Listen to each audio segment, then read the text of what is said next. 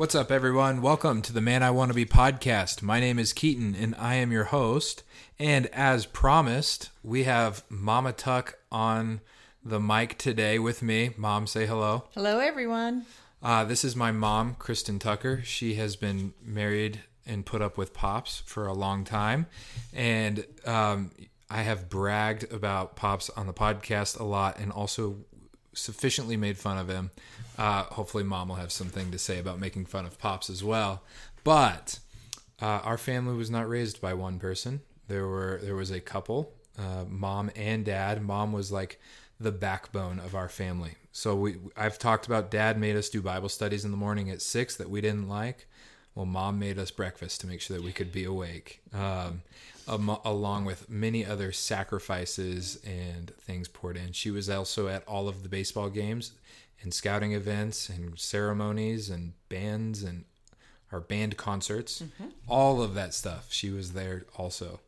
Um, and Mama, we're going to talk about prayer uh, a little bit because I have I have this theory that God listens to praying moms uh, more than He ever listens to praying fathers. Um, that's just a theory; cannot back it up. Well, I guess Probably oh, not true, but Well, I don't know. There's a lot of stories of praying moms in the Bible, and they always seem to have their prayers answered. So, Mom, welcome to the podcast. thank you. Um, glad you're here. Glad you're with us. Tell us a little bit about yourself. Help our listeners, all 19 of them, get to know you just a little bit better. yeah, well, I think to understand who I am is really to understand kind of my growing up years. So I um, grew up in the middle of Kansas. I was number five of six siblings. We had five girls and one boy. Oof. And uh, yeah, so my parents made a deliberate decision um, that they wanted to raise their family in a smaller community and on a farm because they believed in that lifestyle. There's many, many more reasons behind that. They were in Denver at the time. They were Denver. uh, Yes, Yeah. they they were high school sweethearts, but my dad was in the service and Mm-hmm. stationed here in Denver. So they were living here. A couple of things happened that Mm-hmm. really uh, prompted them to get back to the farm. Anyway, so um, my dad was a school teacher as well as a farmer, so I know what hard work looks like Mm-hmm. in providing for your family and all Mm. of those thing, good things. Ooh, can you tell tell the tell everyone the story of Grandpa and the brownies at school? Okay, Or was it yeah. the brown? Was it Yes. cornbread? Brownies? I don't remember. What No, was it? it was well, yeah, it was So Grandpa was a prankster. Grandpa was a prankster, and he loved loved to play pranks on people. In fact, Dylan is very similar to him. um, even looks like him, which is interesting. Uh-huh. But uh, one time, so he's a teacher, and everybody took snacks. You know, shared them in the teachers' lounge, and he decided that he would put um, chocolate frosting on top of jalapeno cornbread muffins. That's right. Yeah. So he and then he took them and just you know put them in the lounge, and then he would just sit there and listen to people as they would take one, take a bite, thinking they're getting chocolate a chocolate cupcake, and they're getting jalapeno cornbread instead. and he'd come home and tell the story, laughing, laughing, of course. Uh, Yeah. yeah. Yeah. So you were sorry to interrupt. I was just like that crossed my mind. So, an interesting fact about our family um, my mom and dad both graduated from Stafford High School, and all six of us graduated from Stafford High School. Yeah. So, they, yeah, our pictures are on the wall there. It's a Class awesome. picture. Uh-huh. Anyway, um, so after that, I left and I went to um, school in Nebraska for two years and then transferred. It was only a two year school, Christian school, and then transferred down to Abilene Christian, which is in Abilene, Texas, and uh, finished uh, my bachelor's degree down there. And immediately, um, as soon as I graduated, I moved to Colorado. You did. Yeah. So I've a couple years ago found a memory box from of moms like pictures and um, in high school they had to write out a, their 10 year plan for for their life and I had to do the same thing in college. I had to write out a 5 year plan and my 5 year plan was finish top 10 in my class immediately move to New York, work for a little bit, and then either go to NYU Business School or Columbia Law School. That was the plan. And at the five year mark, I was taking an unpaid internship at a church. So I didn't, I wasn't even close. Mom writes a 10 year plan that says, I'm going to go to York College, Abilene Christian, move to Colorado, get married, and have kids. And she followed it to a t- to a T. I think it was like you were going to get married at 25, you got married at 24. Um, yeah, you, I believe that's what it said. And then like by 28 or 30, you were going to start having kids. You had, and you start, and I was born. You were 31. 31, You had turned. You were like 31 in six months, or like I was like, wow. That's kind of typical of our two personalities too. Yeah, you're like I, I haven't I I haven't followed a plan like that in my life. Like, Yeah. wish maybe that should have. Tra- I wish they would have transferred a little. Well, maybe. Well, maybe. But yeah, so you moved to Colorado. Yeah, and that's where I met Gary and Uh-huh. um, met at church and um, then got married and we've been here ever since. Mm-hmm. So and that was how long you guys been married 38 years. 38 years oof that's a long time and you guys have been at lakewood Lakewood For- Church um, for the whole entire time. That's where we Yeah. met and we never left. yeah third and dad was there before that mm-hmm. he was there a long that's a- time it's a long time to be in one place Yeah. it's like It's be of our- rooted that's who we are. yeah We're loyal. But that and that, that's from your family. Your family was Mm-hmm. like even though they came to denver for a little bit they went where grandpa wasn't from stafford right? But grandma wa- was no, he was. Mm-hmm. he was from stafford. Okay.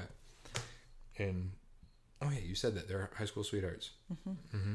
and then you lived in the farm in the farmhouse that My grandpa, yeah.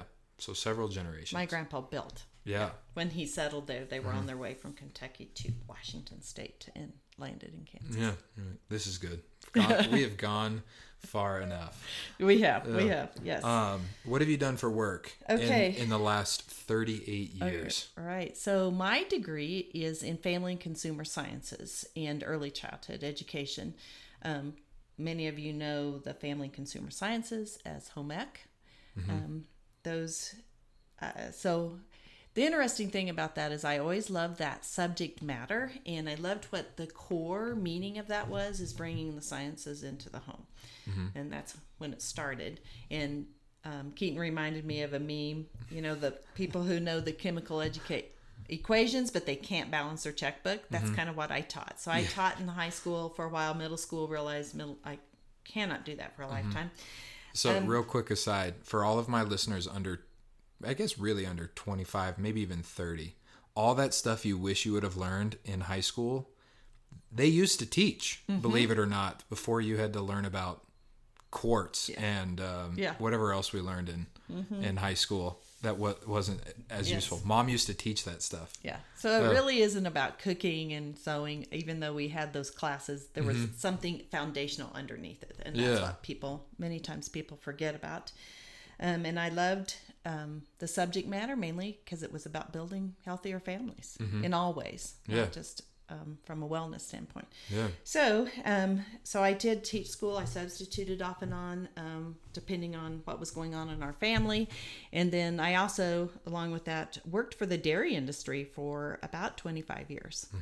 And now I have my own business called Family Homeworks, and I am a financial coach, coaching families and individuals on how to manage their money better to meet to meet their goals. Yeah. Yeah. And with the family homework side, help people figure out how to run a home, just kind of like you did at the beginning. Because Mm-hmm. there's actually a lot that goes into it. Right, right. Many times our Yeah. sessions are not just about the money; Yeah. they're about other things Yeah. in the home. Yeah. And you've been running that business for Six years. six years now. Mm-hmm. That's right. That's right. Very cool. Uh, so we'll we'll talk a little bit about money. Um, have some questions for mom because it's always helpful to learn some stuff about money. Um, but where we wanted to start is I actually want to, I want to talk about honor. Um, I am on an honor kick right now. I've been reading and studying and thinking about honor a lot. Um, and I know that um, mom comes from a family where uh, I don't know if you, you may not say it this way, but honor was evident in in throughout your family. So we have this gigantic family reunion that we've had since how long? I was like three for the first one, or was I younger? No, you weren't even born for the Oh, first one. okay. So- 1989. So okay, thirty three years that we've been having this family reunion. Um, so you figure the Murphy clan, um, mom is one of six, but grandpa's one of 3 three boys, just like me, Colin, and Dylan. Um, and they all had kids, and they all so we all get together, and even throughout that entire family, extended family, there is like a high sense of honor and like, oh, these people love each other and like each other, and they get along really, really well. Um, Maybe it was hidden. I don't remember like family drama. Um, it was just non-existent, and you can tell that it was like instilled in all of you guys that honor is important. Honored up to your mother and father, honored down to children, even though they are distinct and different.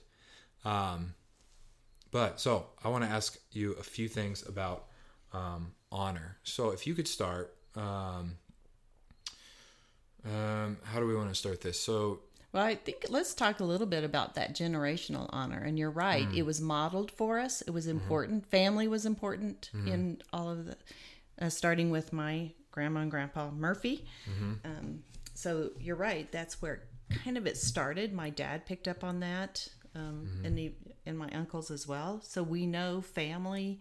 We know um, our cousins. That was important for for Yeah. them. Um, as irritating as it would be that you would be dragged to, you know, oh, that you're related to these people. That was very important. So I Yeah. think it was modeled more than anything. yeah, yeah. Um, down through generations because I'm so it's generational. Yeah, yeah. And we're on the young end. Me, Colin, and Dylan. We were some of the youngest cousins, Yes. and so all of our cousins were way older. But yeah, it, it was modeled. Um, but if you don't mind, like, um, what, what what do you? We'll talk about like honor of mother and father, and then what I mean by honoring of children, because I don't mean like your children. You you don't think. I'll, we'll get into that because they are distinct and different.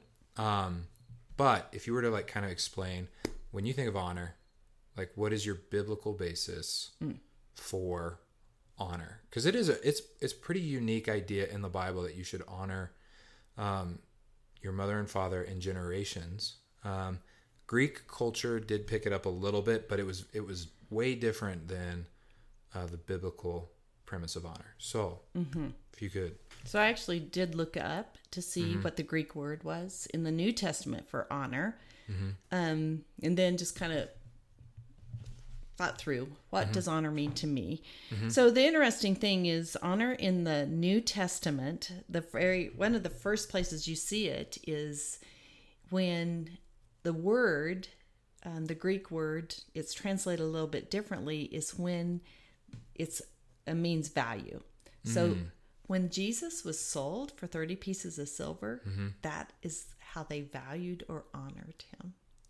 So the, that same word is used for yeah, what they and I thought that's so interesting cuz that honor is really the value we put on other people. ooh, yeah, that's good. Mm-hmm. Okay, Yeah, so when I think about even even subconsciously because I grew up with that, you value other people. Mm-hmm. And I remember even telling you guys that every one of us is made in God's image. Yeah. And I even have to remind myself they're Yeah. holy and made in God's image. yeah, So that's value right there. Um, of course, we're commanded to do that, but what does that really mean? I believe honor is a position of our own heart and how we look at others yeah, and that knowing having that core belief that everyone's made in God's image. Yeah. So I am not only am I to obey God by honoring people, I need to make sure my heart is in the right place. Yeah. As well. yeah, which is good. That thing about money is good. Mm-hmm. So you could ascribe it like this might sound like a silly example, but just to kind of like wrap mind around it. Um, there's probably some people in your life that you like. You're like, well, ten dollars, and then there's other people you were like a 1000000 Mm-hmm. but you're gonna probably have a better heart posture the higher value you put on people. You're gonna be like, wow, if this is a person made by God on purpose Mm-hmm. and created in His image, then they deserve my whatever highest honor I can give them. They're not beneath me. No. Which I guess is So the heart a- of a servant too. Is like you recognize that people are Well, above you. you can't think of honor without also thinking about humility. Yeah, yeah. I have, in order to honor someone else, I have to humble myself. Mm-hmm. Ooh, that's good too. You can't really be selfish, or No. you can't love yourself too much. Oh, that's good. And I think respect comes in there as well. Yeah. Yeah, the, you get all those different attributes that kind of Mm-hmm. come in. Um so with um what was I going to ask? With like your let's go with your brothers and sisters. Well, your brother and sisters. Mm-hmm. So cuz you guys all get together and laugh and have a hoot. Um you can always tell when the Murphy sisters are together. And um did Pam is 14 years older than you. or- No, 11. 11 years older. Okay. Um what was it like to try to honor your sister because there there was a generational gap. Oh, not a generational gap. That's uh, there was a huge gap in age.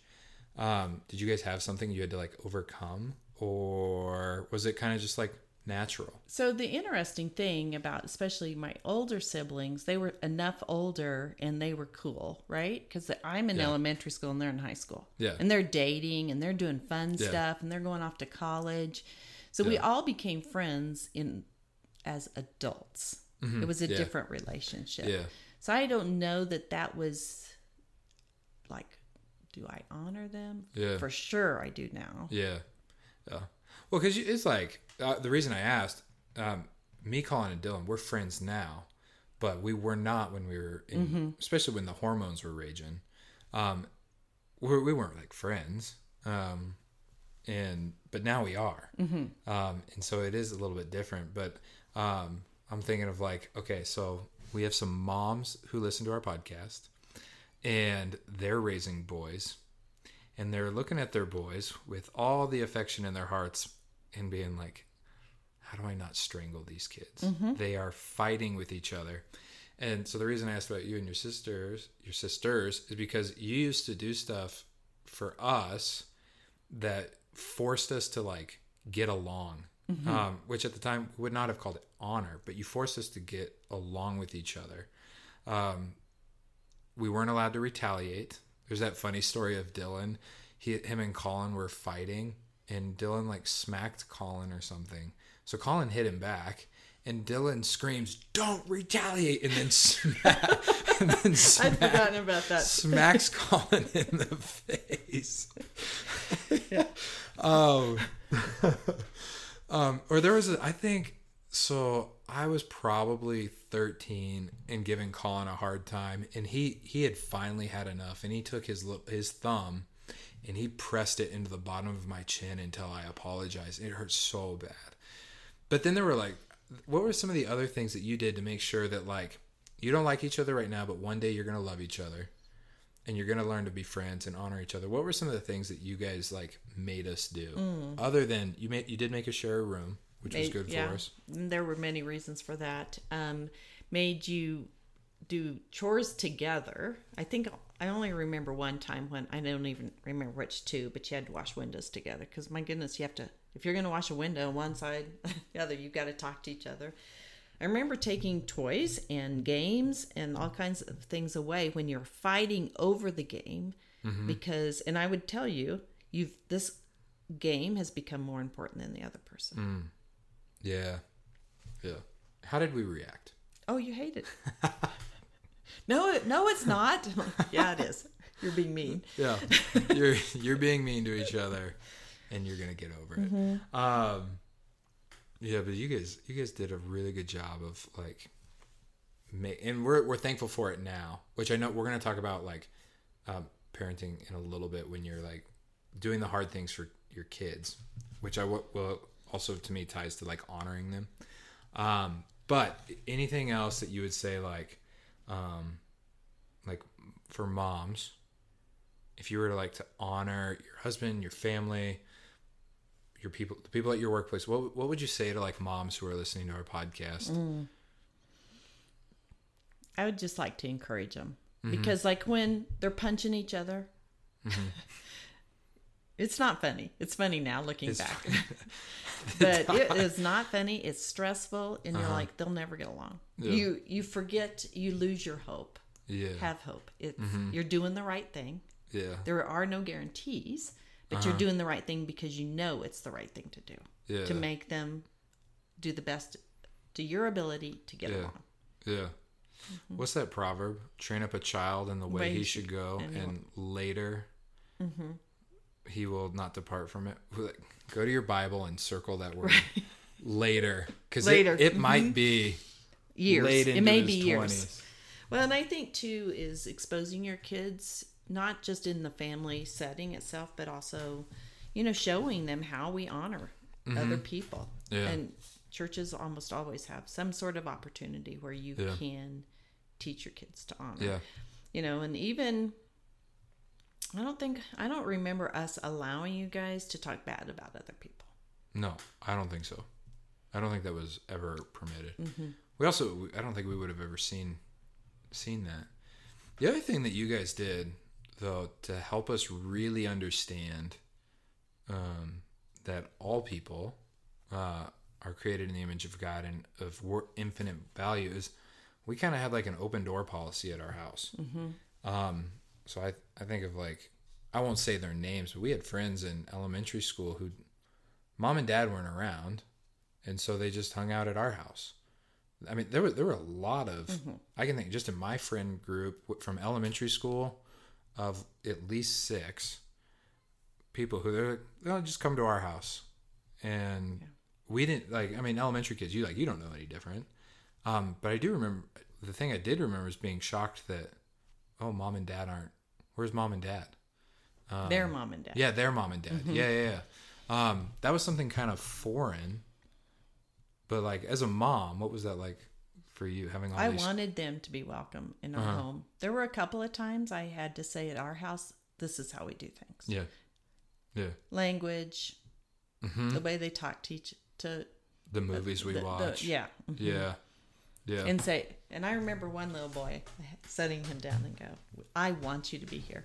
yeah, But at our house this is the way we behave. Yeah. So you get to choose. Yeah. And he was old enough to choose whether he stayed and Yeah. hung out and, yeah. or went home. Uh-huh. Yeah. Um so and then uh, with with kids um I I had said you got need to honor your kids. And what I mean by honor your kids is you it, like it's really important to recognize that children are children. Um you are not honoring your children by assuming they have fully functioning brains and can make choices for themselves. Choices on the things they watch, where the things they listen to are exposed to. Um, the decisions they make. Um, it's it's in our culture right now.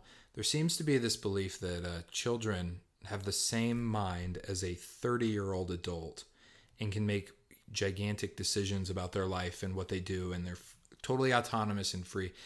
And that's really, really dishonoring to your children. And I had said, I don't remember if it was the last podcast or uh, one before, I had said one of the one of the worst things you can do for your kids is let them like be totally free and aut- autonomous. Mm-hmm. And every parent who does that to their kids, they try to be their friend or they try to just let them do whatever they want so that they can there can be quote peace or happiness. When those kids turn get into their 20s and especially their 30s, they come to resent their parents because they know my parents did not set me up, up well for life.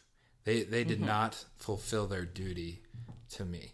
Which is a, when you're dealing with an eight year old, all they want is whatever they want, not what's good for them. But later in life, they come to appreciate it. And I I mean I could list off numerous examples um, that you you guys had us do. Um, but could you like for moms uh, and dads who are they're raising their kids. Maybe I, I'm thinking of a mom in particular who um, I know she's got three boys. All of them are teenagers. The age gap is actually almost the exact same as was it for me, Colin and Dylan. And she's just not sure if she's doing anything right. And I, I, I promise you, you are. Um, what would you like? You would encourage those moms, but also like, what would you say to moms and dads about raising kids in a way that fulfills your responsibility as their parents? Because parents are the first teachers, um, but also sets them up well for life. But also, at the same time, they're the relieves them of the myth of if you're a good parent, you'll have good kids. Like, That is a myth for sure. let's start there. Okay. There are no guarantees. Yeah. And if you need to be reminded of that, just read the Old Testament, even God's children Yeah. that He created and put them in a perfect environment. Yeah. Said, "Oh, I think there's something better out there." Yeah. Your kids are going to think that. Yeah. I don't care what you do, whether you're you're their friend or you have lots of um, guidelines for them to follow. They're pretty sure there's something better out, out Mm-hmm. Yeah. there. So you have to do what's right because you have to answer to Mm-hmm. God. I remember getting so frustrated once I said that to one of you, and I can't. The response was not good. Um, was probably Colin then. It wasn't it definitely wasn't me. There's no they, way. Like, hey, and, and that was out of frustration. So uh, yeah. don't do that. Don't you know? Don't use God as a guilt trip. Yeah. Um, but you need to do what you know is right. Study God's word. Ask Mm-hmm. for lots of wisdom. Ask other mo- mentor moms who are stage stage ahead of you, Mm-hmm. just to kind of give you wisdom and hope and encouragement. Mm-hmm. And you need to have someone that you can call and say, "You you just won't believe what's happening," and they'll say, mm-hmm, "I do believe it," because Yeah. you're not the only ones. Yeah. Believe it or not. Um, Yeah. and I would say stay in God's word. God is sanctifying you as at the same time He's sanctifying your kids. Yeah. It's gr- it's a process, and I look back and say, "Gosh, I wish we wouldn't have done it this way. Wish I wouldn't have said that." Yeah. That's what grace is about. Yeah. Yeah. And grace, forgiveness. Mm-hmm. Um, for when it doesn't go the right way. Mm-hmm. When your kids are. And you can read every parenting book out there and get some really good advice, but it's not your Bible. Yeah. That's and gosh, kids don't always follow what. They don't they, follow the they didn't read the book and then decide, oh, that's the way I will behave too. No, they didn't. Um, we just experienced that with Noah because you you had said yeah Noah didn't read the book and I was like she didn't because she's not napping the way that the book says she's supposed to nap. Mm-hmm. Actually, she hasn't napped once and she's like the way the book says said she should nap. It was like well no, Yeah. Like the go. time she was, you said, we'll let her cry for night. Was what'd you tell me? Seventy minutes, and I'm like, we're there, and she's still screaming. Yeah. Noah's got endurance, willpower, Mm-hmm. and um, like fortitude, and the lungs to just scream for. But she doesn't usually. No, only no, at no. Only yeah, and I'll time. just use Noah as an example because I did this throughout my mothering. Had to fight it all the time. Yeah. Like, oh, their feelings are hurt, Mm-hmm. or, and it is possible to to say the wrong thing, say the thing out of your, but questioning your action all the time. Yeah. Be you should adjust as you go through your parenting, Mm-hmm. but you also need to know and have a foundation of principles. And this is the way we do things in Yeah. our house. And this Yeah. is how we are going to raise our kids for these reasons. Know the why behind it. Mm-hmm. Yeah. But in Noah's case, because she does like to nap at our house, you know, her and I are having a great time, and I put her down for a nap, and she starts screaming, and It's I'm like, like, you abandoned her. yeah. So I'm like, well, she's in there going, what did I do wrong? no, she's not. She just didn't like She- what. yeah, she's tricking you, is what right. she's doing. But so then mom guilt, right? Or Yeah. grand's guilt. Yeah. But you can have that all the time. Yeah. Especially when um, they're not going to say, oh, thank you. I'm so Yeah. glad you disciplined me that way. Yeah. That's not ha- going to happen. No, it's not at all. Um, so for with moms who are, um, they have kids late high school, college, maybe earlier in their twenties. So I, I work with twenty somethings, and a lot of times we will get well-meaning moms who call us and ask us who, their their child is off doing their own prodigal type thing and they will call us in hopes that, that we can rescue them. And every time moms do that, man, we we pray with them, but we also have to explain like this will if we were to reach out to them based on your request, this would actually do more harm to your long-term relationship with your son or daughter. Um, And we have to kind of explain why and like the breach of trust. That's a really hard place for a mom to be. You're like, I bore this child, raised them, fed them, tried to like teach them everything I could, and they're off being idiots. Which Because you're, it's your heart. it's your heart, it's your mama's heart. Um, but there's this weird gap between like 16 and 25 where you're like i there's nothing left for me to do um, and i will say most of the time uh, it seems uh, especially with boys they turn 25 and realize oh mom was right and i, I need i need mom um, so there's that hope. But for that middle gap mm-hmm. when you what would you like how would you encourage moms? What would you say to moms in that weird my kids are not listening to anything i say and they're making bad choices or i'm worried about them i don't know how to help? What do you think you'd say? Hmm. God's got them. Hmm. That's hard to remember because you're pretty sure that uh, God needs me to help, Mm-hmm. and He may not need you. Um, remember when, um, right before Jesus told Peter he was going to deny him, mm-hmm. he said, Satan has asked mm-hmm. for you. And I pray that when you return, and that was actually a scripture of um, encouragement for me for when you Satan has asked. I've been praying for you, and when you return, going okay. I need to have the heart of Jesus and pray for my son. Hmm. And when he returns, mm-hmm. if there's an, something new and bigger. And if you Yeah. look at Peter's life, you know Peter was all over the board, mm-hmm. and I mean he was always following Jesus, but he wasn't one hundred percent there. yeah Right. And then look at him on the day of Pentecost. Yeah. Look at the books he Yeah. you never would have thought he could have done that. Yeah, yeah. But he did. Mm-hmm. So that I kind of hung on to that mm-hmm. um, a lot. Um, it is not to your best interest mm-hmm. or to theirs for you to try to make it work, like rescue them rescue them. Oh, the temptation's so strong though. Get Yeah. somebody to hold you accountable to not doing that.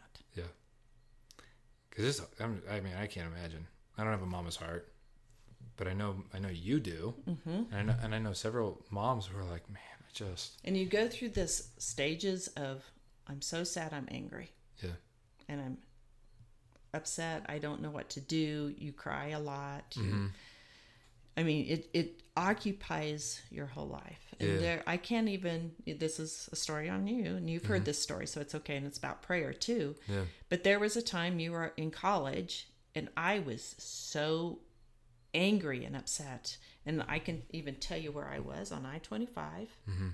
driving. And I don't know if I just received a phone. I don't even know what the scenario was. But I literally yelled at God, mm-hmm. saying, You promised, and it's mm-hmm. not happening. yeah So I'm pointing a finger at God. yeah yeah yeah God can take it, just so you know. God can take that. He and sure He can. wants to know your heart. And the Holy Spirit said, I need you to let go and let me. that was two years.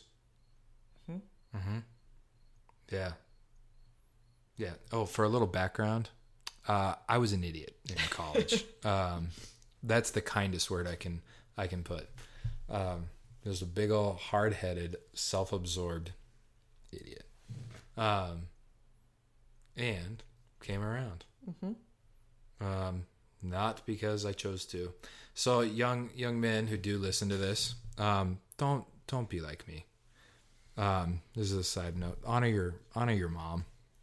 Well, and it's, you know, all of us have those stubborn hearts that you read over and over and over again in the Old Yeah. Testament. And God's like, I'm calling you back. I'm calling you back. Yeah, I love you. I want you to be mine. yeah, And your stubborn heart. Mm-hmm. And I mean, I think every one of us can read that and go, yep, I have a stubborn heart. yeah.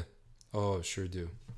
Um, that's one of the reasons it's so important to honor your mother and your father, um, because one, they bore you, and we've talked about this on the podcast, and raised you and fed you, um, and also they love you. And if you're like me, it's easy to be an idiot and break your mama's heart. Um, but you need to you need to make it an effort to hold up your parents and your mother with the highest honor and place high value on them because they have deposited everything that they can into you. Um, And I would I would say and during that time too, I had a mom who said who called me on the carpet. and It was true. You need to get. You need to um, get interested in his life. Hmm. I'm like, well, I don't really care about what he's doing, but okay, I will. I mean, full confession there. Yeah, Um, don't- I don't but honestly, try to step into their life not so that you can correct them, but Mm-hmm. to understand what they're going through yeah, and what they're doing. yeah, yeah. I'm not saying go hang out at the bars with them. That's not what I said. No. But yeah, find out more about Yeah. them Yeah, because they are developing their who they're going to be as an adult and Mm-hmm. Yeah. what their interests are. Yeah, absolutely. Um, so real quick, we've talked a lot about honor um, in a little bit. If you guys have, you know, you want questions, you can always send me an email. Mom will answer those questions when I ask her because we'll probably do another podcast. But I do want to transition a little bit. Um, we've been kind of focused on uh, moms and dads and what they can do for their kids, and a little bit about, you know, if you're a young adult male, what to be doing. But um, I want to talk a little bit about money because this is your area of special specialty. Um well one of your areas of specialty. Um and i was just reading yesterday in my morning news article that in the month of june 2022 americans collectively added 40 billion dollars to their debt load which is insane i didn't divide it by 330 million to figure out what it was per per person but that is nuts. Um, and a lot of you know a lot of our listeners they're uh, fresh out of college, or they've been you know maybe they're a little bit um, more established 28 29 30 um, and maybe they have good income and they're broke which is a story very common in our country. Um, with so many things to buy. Um, I was wondering if you could give like some money wisdom to our to our young men because mon- money is really important. Um, how you view money is really important. Um, so if you could just start, what would like what would be some advice you would give to young men when it comes to money, and then I'll kind of ask some questions along the way. Yeah. And that statistic, those are the people I work with because they come to Yeah. me and they're like, I make really good money. Mm-hmm. I don't know where it is. I don't know where it's going to. And like really good money, Really, Like, I yeah, six figures. I have them yeah. from almost poverty level all the way to a million dollars. yeah, So yes, um, and interestingly, it's usually based on either a discontentment.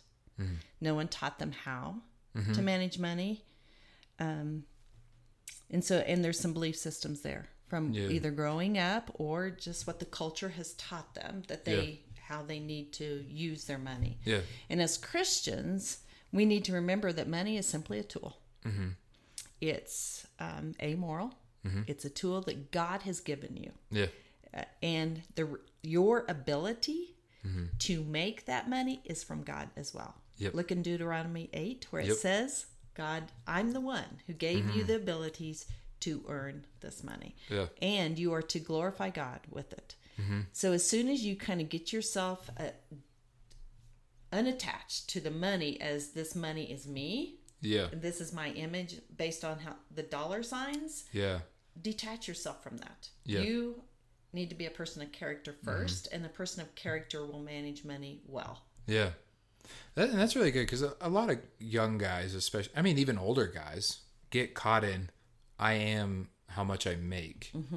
Um, and part of that's the natural inclination to be a provider, which you should be.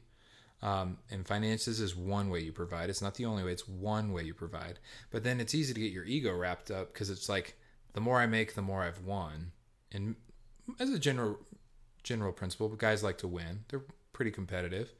Um, but you got to detach. It is a tool. It's amoral. There's it's neither good nor bad. It's just it's just there. It's a resource. Um, if you were to tell young guys, all right, you need to do these two things to start to get your money under control. Because what you want, generational wealth is good. You want to be able to hand something off to your children, your grandchildren. That and that's really far thinking.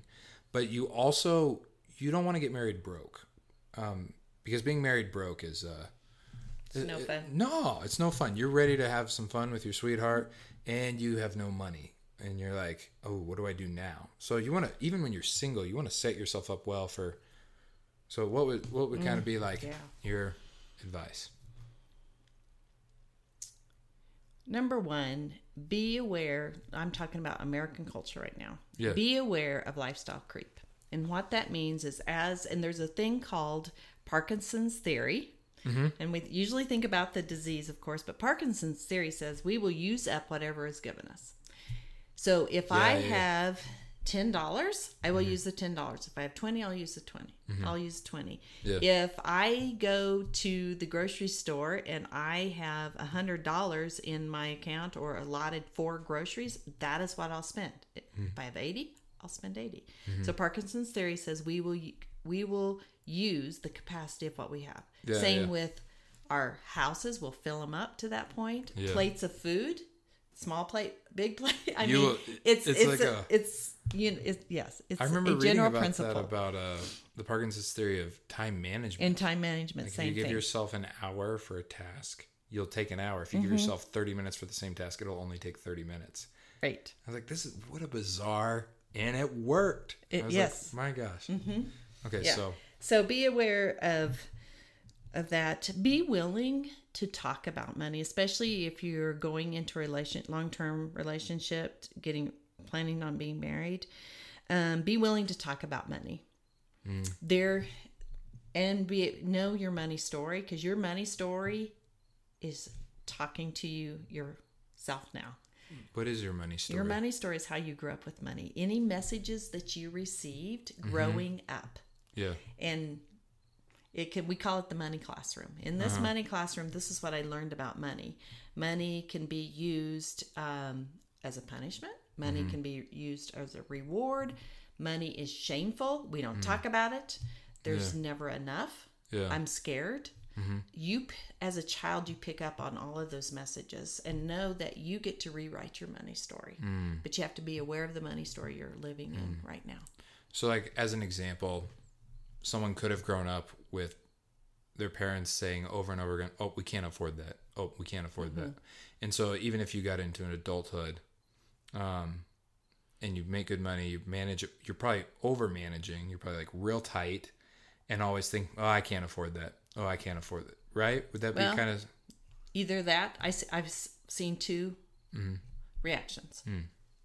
you're so tight because you're scared there'll never be enough or you have it now i get to i get to Yeah. i can afford anything i want now yeah, yeah, and either one is a mismanagement right? Got it. Yeah. right and back to the lifestyle creep is many we will spend the money we have so you all of a sudden i i have developed a lifestyle that i didn't really want because I spent all the money and I, now I really want this over Yeah. here, but I have created something where I'm paying all the bills and Yeah. I'll have all this debt Yeah. and all of that. And so now we have to shift and we have to shift. It's a big shift and it's a hard shift to make. Yeah. And this was my conviction when Gary, Gary and I um, decided to um,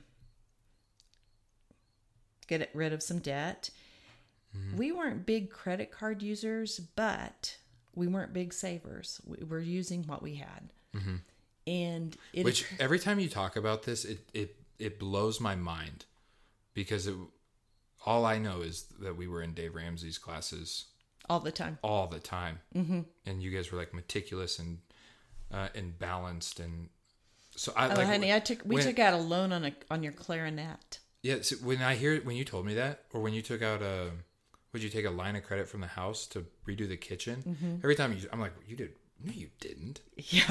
Like that was a, Yeah. that was a different and like that so was a that's why I different make Gary it, and Kristen. That's, that's why I can be a good coach because I've been there with them, Yeah. right? I'm like, yeah, I've been there.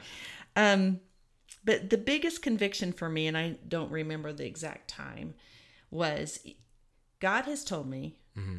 I will provide everything you need. Mm. And when I decide that what He has provided is not good enough, yeah. which usually makes me go into debt. That's usually when we go into debt because Yeah. what we have is not enough, Right. right? Right. I just slapped God in the face. Yeah. And that was such a hard conviction for me that I was like, Mm-hmm. Yeah. okay, never again. yeah. Now, not everyone has that kind of a conviction of heart. Right. I did. Maybe that's Yeah. what I needed.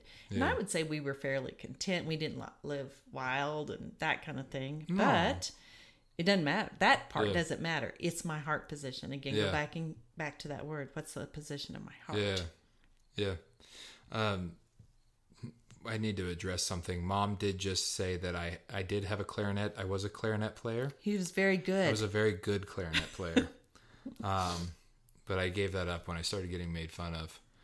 Um, and I, I mean, I I went. I ended up also being the only clarinet or the only person in band because I went through year one and year two in my fifth grade year, and then sixth grade it was just me, and I was like, well, yeah, because someone told you you couldn't do it, and you're like, "I'll prove you wrong." yeah, which you want Which is your competitive yeah, spirit. you want to make sure I do something well. Tell me I can't.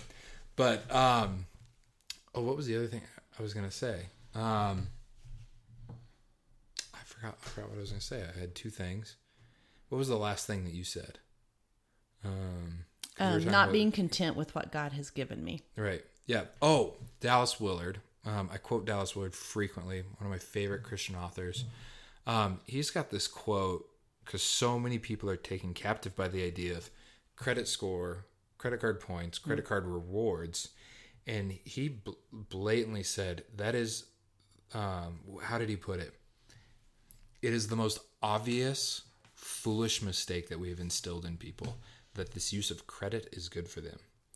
Um, and I was like, he he was like a real smart guy, and he just kind of said things as it as as he saw them. And he's and so he he wasn't really apologetic, like, oh, maybe credit card's good for you. He's just like, no, that is really really foolish. And I mean, I mean, every time people talk about you talk about Dave Ramsey, people are like, oh, I don't know about the credit card thing, and they always, without fail, say, I pay off my balance every month, and everything in me wants to be like, no, you don't, because Very few people according to the do. Mm-hmm. stats, no, you don't. Um, which would not be a kind thing to say in the moment. But let's all be honest. If you have a credit card, you're probably not paying it off. You're probably carrying a balance. Um, what like is, is there any legitimacy to credit cards, or is it or is it a way to open yourself up to not live within what God has provided? And I think I just set you kind of up for that one, but Mhm, of course. yeah.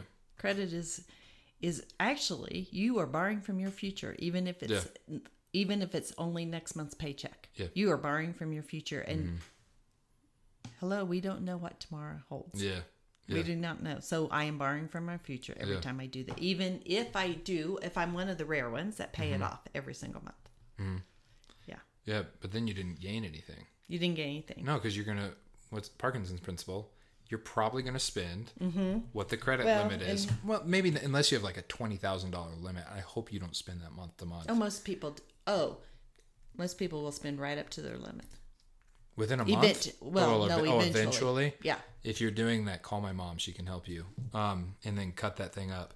Um, yeah, you'll you'll spend more than you make. The same, yeah, and the same thing happens. Even well, here's here's the science behind it. Yeah. So, back when we before we had even credit cards, every time if I paid with cash, so I go in and I buy something and I give you a hundred dollar bill. Mm-hmm. I may not. I may get a little change back, but usually not. I get.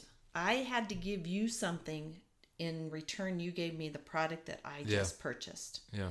When I use a debit or a credit card Mm-hmm. and it's has more of a hit with the credit card, I Mm-hmm. gave you the credit card, you also give me the credit card back and my product. Yeah. So it doesn't hurt. Yeah. In my brain, there's some things going on in my brain. I'm like, yeah, I have both Yeah. of them. It's no Yeah. big deal. Have you ever? So I've I've wondered about that, and I'm what because I'm starting to wonder if people's brains are being a little rewired in a in a way.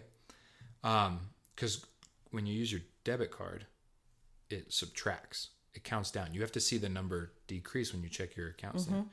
When you use your credit card, it goes up. Your ba- it, it's like Your balance goes up. yeah, it doesn't it doesn't show you how much you have. It, how much is taken away from your credit limit? It just shows you what you've spent. And very few people look at that uh huh. Yeah. when until the statement comes or they get online to Yeah. pay it and then they see it. Yeah, yeah. So I'm just, it's just a, a real curious thing. Um, do you have any other things that you would say about money to to young men. Um, anything? You know, I think that you know the money story. Um, you, I don't think you have to be ashamed of your money story if you Yeah. misuse money or you want to change it. Yeah. Make the change. Yeah. Forgive yourself And, and move forward Yeah. and change and move forward. Yeah. Get someone to help you. Yeah. That's what I do. Is Yeah. I help people work through that and my coaching is based on what what's most important to you. yeah. And that's what Yeah. and we move forward with it. Yeah. I want to take a real quick aside on the money thing because I don't want to appear like, oh, I'm a money master. I was a money idiot. I was an idiot in a lot of ways. Um, I, I'd make it and spend it. Do you remember? So you gave us uh, in high school, I think it started in high school. You guys tried, we're going to give you, I think it was $125 for a month so you could learn how to budget something. We were trying to teach you guys how to manage money. Yeah. And by the third of the month, I had spent mine. And you took it away. So you're like, you know what? We're not, you're not even, you're not even ready for this. So you took it, but I, that step stayed. So I got a job and it stayed with the job. Got another job, it stayed with the job. I would just like blow through. And so my first salary job, I made 28 grand. And I always had kind of in the back of my mind that because God is the ultimate provider, He knows exactly what He's doing right now. And I will not ever make more income until I figure out how to manage it because I, it didn't matter what I made. I worked at an oil and gas company as an intern and I managed to blow all that on, I don't even remember what. There was like a summer I made, and mom already knows this, so she's just to laugh. I made like 15 grand one summer. I may start crying, but Don't cry. I made fifteen like fifteen grand one summer as an intern, which is too much money to pay an intern. And I went to college with like a grand. I don't even know what I spent it on. But um my first my first salary job was twenty eight thousand dollars. And I, I had that in the back of the mind, like until I learn how to manage this well and live within these constraints, this is where God is going to keep me and I did well for a year, and nothing nothing changed. I got a three percent raise, which put me at about twenty nine thousand thirty eight, and I was like, all right. And I just I was like, all right, I have to get a second job, so I got a second job coaching uh, CrossFit to help. Um, but it was like it was I was stuck at twenty nine grand until I learned to make. I had to live on that for three years. I think I got bumped up to thirty five at two and a half, which is like fifty dollars per check extra, and I had to learn to manage that. And it and I finally did just in time to get married. Um, I remember Chelsea when we were dating. She's like, "You're cheap," and I wanted to be like, "I'm not cheap. I'm I'm really poor. I live in Colorado on twenty eight grand." So all all of that to say, um, you know, my my salary is. is significantly larger than um, 28 now, which is not really hard to say because it was 28 grand. Uh, you make more money working at a at Cracker Barrel, but um, I had to learn how to manage that money, and I really believe that like God kept me there. Like I really believe that. It was always in the back of my mind when people are like, "You need to figure out, you need to ask for a pay raise." I'm like, ah, I'll just blow it. I'll just be as poor as ever. Um, so now, all of that to say, I, I am not a money guru who like nailed it. I screwed it up until I was about a year before I got married, and I got married when I was 29. So 28 years of financial mistakes. So all that's that's what I wanted to say. Yeah, because I was that's talking like I was an expert. when really, well, and, and parents, mamas, you know, Mary pondered things in her heart, and I think that's because all moms do. Yeah. And there were some things that I knew Keaton was natural at, Colin was not Dylan, right? And when it came to money, you and Colin were exact opposites what's that story? when you were little. Little. They weren't very old. I want to say three, maybe three and four, uh, maybe four and five, but it was pretty young. We go to the grocery store. I give each of them a dollar. If they want to buy something, they can. Back then, you could buy it, little candy or could something, get- for a could- dollar. A dollar would go a long way. Yes, it would. So, of course, Keaton buys one. Colin doesn't, of course, because that is his natural bent. He always was that way. Keaton was spend it. He was always that way, right? Yeah. So um, we get literally in the car on the way home. Colin looks, I hear Colin look over it, or I hear him look. I hear him say, See, I still have my dollar. You don't have a dollar or a candy bar. You're like, shut up, Colin. Give me your dollar. So, so yeah, you, you know from a parenting perspective, you need to know those, even those things, yeah, because you you can't. There is no equality in the way you parent. no, equity, whatever you, you want to look at it. Every child needs to be parented the way they are. yeah, Their natural bents are. yeah, yeah. Well, that even came down to like, Colin didn't get a driver's license until he was 25. And he just expected us to drive everywhere. I think and- part of it was his rebellion, but Yeah. Oh, and he just wouldn't. He was so.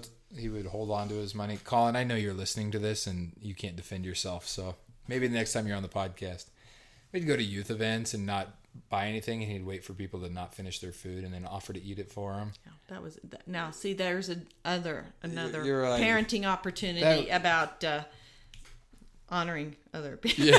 yeah. I just had to Way say to go! that. Way to go, Colin. Um. All right. So, mom, we are 56 minutes in. Um. We'll probably have to Told do. you we had a a lot of content. We do, yeah. And I was like, I mean, we could talk for three or four hours if we wanted.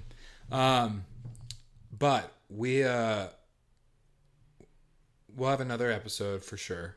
Um, I just want to ask you one more question about praying moms because I made a little joke at the beginning, but I but really like I think of Hannah in First Samuel. Um, I think of Mary. Um, they're like, and then I think of like your story. Even and when we talk about praying moms, it's like, oh, if you're not praying an hour a day, you're not going to keep the devil away. But it's really a simple like, Lord help. Um, but for moms who are listening, um, even for dads, um, could you what would you say to them about prayer, asking God for help as they try to steward their family well and raise their family well? What, you got any encouragement for them? Yeah. Um. Yes, you do not have to be at the perfect prayer or Yeah. use any formulas. Just pray. Yeah, I don't care if you're it's in the middle of the night, which or you know, as you're walking, as you're doing the dishes, whatever Yeah. it is. Definitely pray. I would also have friends and family who will join you in prayer for very specific things. And choose those people wisely. Mm-hmm. Because you do not, especially if you're struggling with parenting or sp- struggling with your spouse or a child, you they need to want to join you in prayer and lift them up and love on them and Yeah. not be judging. So you've got to have Yeah. those people are going, Well, I don't blame you for being mad. Yeah, Sometimes you need that, but really what you need is, Yes, I'm Yeah. on my knees praying Yeah. right now. yeah. You want people who will pray, not gossip, and not offer the Mm-hmm. Yeah. unsolicited advice that you have not asked for yet. You're like, I need, I need God's help, Right. not yours yet. Yet. Yeah, And there, there's a place for that, right? yeah, absolutely. Um, and I think too with mothering, there's so many emotions, and understand that God gave you those. Read through Mm-hmm. the Old Testament, you see the emotions of God. Those are our emotions too. yeah, And so we, we are to control them and all those good Yeah, things. But yeah. be aware, He, you know, He cares because you see how much He cares for His people. Yeah. And so when you read that, um, not always pray with and over your kids. Sometimes they don't want you to pray with them or over them, but they don't have to always know yeah, that you're praying with them. And then Yeah. I wrote a blog a few years ago um, on you don't have because you don't ask. And I'll just kind of finish with this. We were in a bad, hard situation financially, and um, um, I we just didn't know what to do. It was because Colin needed some surgery, and um, I was again driving out. I twenty five was a great. I had a commute of thirty minutes to forty five, depending on the traffic. yeah, It's a great place to pray all the way to work. yeah. yeah. You know, you might be the only person in history who said I twenty five and great in the same sentence. I said it. What did I say? It was a You great said commute. I, yeah, you said it was- you said I twenty five was great a great commute because you got to have the commute for pray. praying. It was a great commute for praying. like, yeah, there you go. I know it's yeah. It's like You're- all highways though. Yeah, you're right. Anyway, we praying over a, a medical situation for Colin, Hmm. and you can read more of the details on my blog if you want to. Um, Hmm. But something passed me It was a Shriner's truck. That Mm-hmm. that's what we needed. I've never seen. I'd never seen one before. Never seen one Yeah. afterwards. Yeah. That was our, my answer to prayer, and I realized Yeah. God's in the details. Yeah. He cares, and I re- and of course, you don't have because you don't ask. Yeah. And I'd never asked about that particular situation. And sometimes we don't want to, at least me, sometimes you're almost ashamed to pray about some of those things or ashamed of my situation, so I shouldn't have to pray about this. Yeah. That's get off the high horse. Yeah. That's not being humble. Yeah. It, well, it takes prideful. humility to ask because once you ask, there's that chance that the answer could be no, mm-hmm. but it also could be yes. I think we. I just heard a sermon at young adults actually. God is willing. Um, there's a whole sermon about how Jesus is willing if you ask. Um, That's his character. It's his heart- heart posture. Um, well, Mom, thank you for coming on and sharing your wisdom. Appreciate it very, very much. Look forward to having you on the podcast next time. Thank you guys for listening. If you don't mind, share this with a friend. Um, if you didn't like this episode or any of the previous episodes, just pretend you didn't listen to it at all. Um, if you did like it, leave a five star review, share it with a friend. And until next time, this is the Man I Want to Be podcast.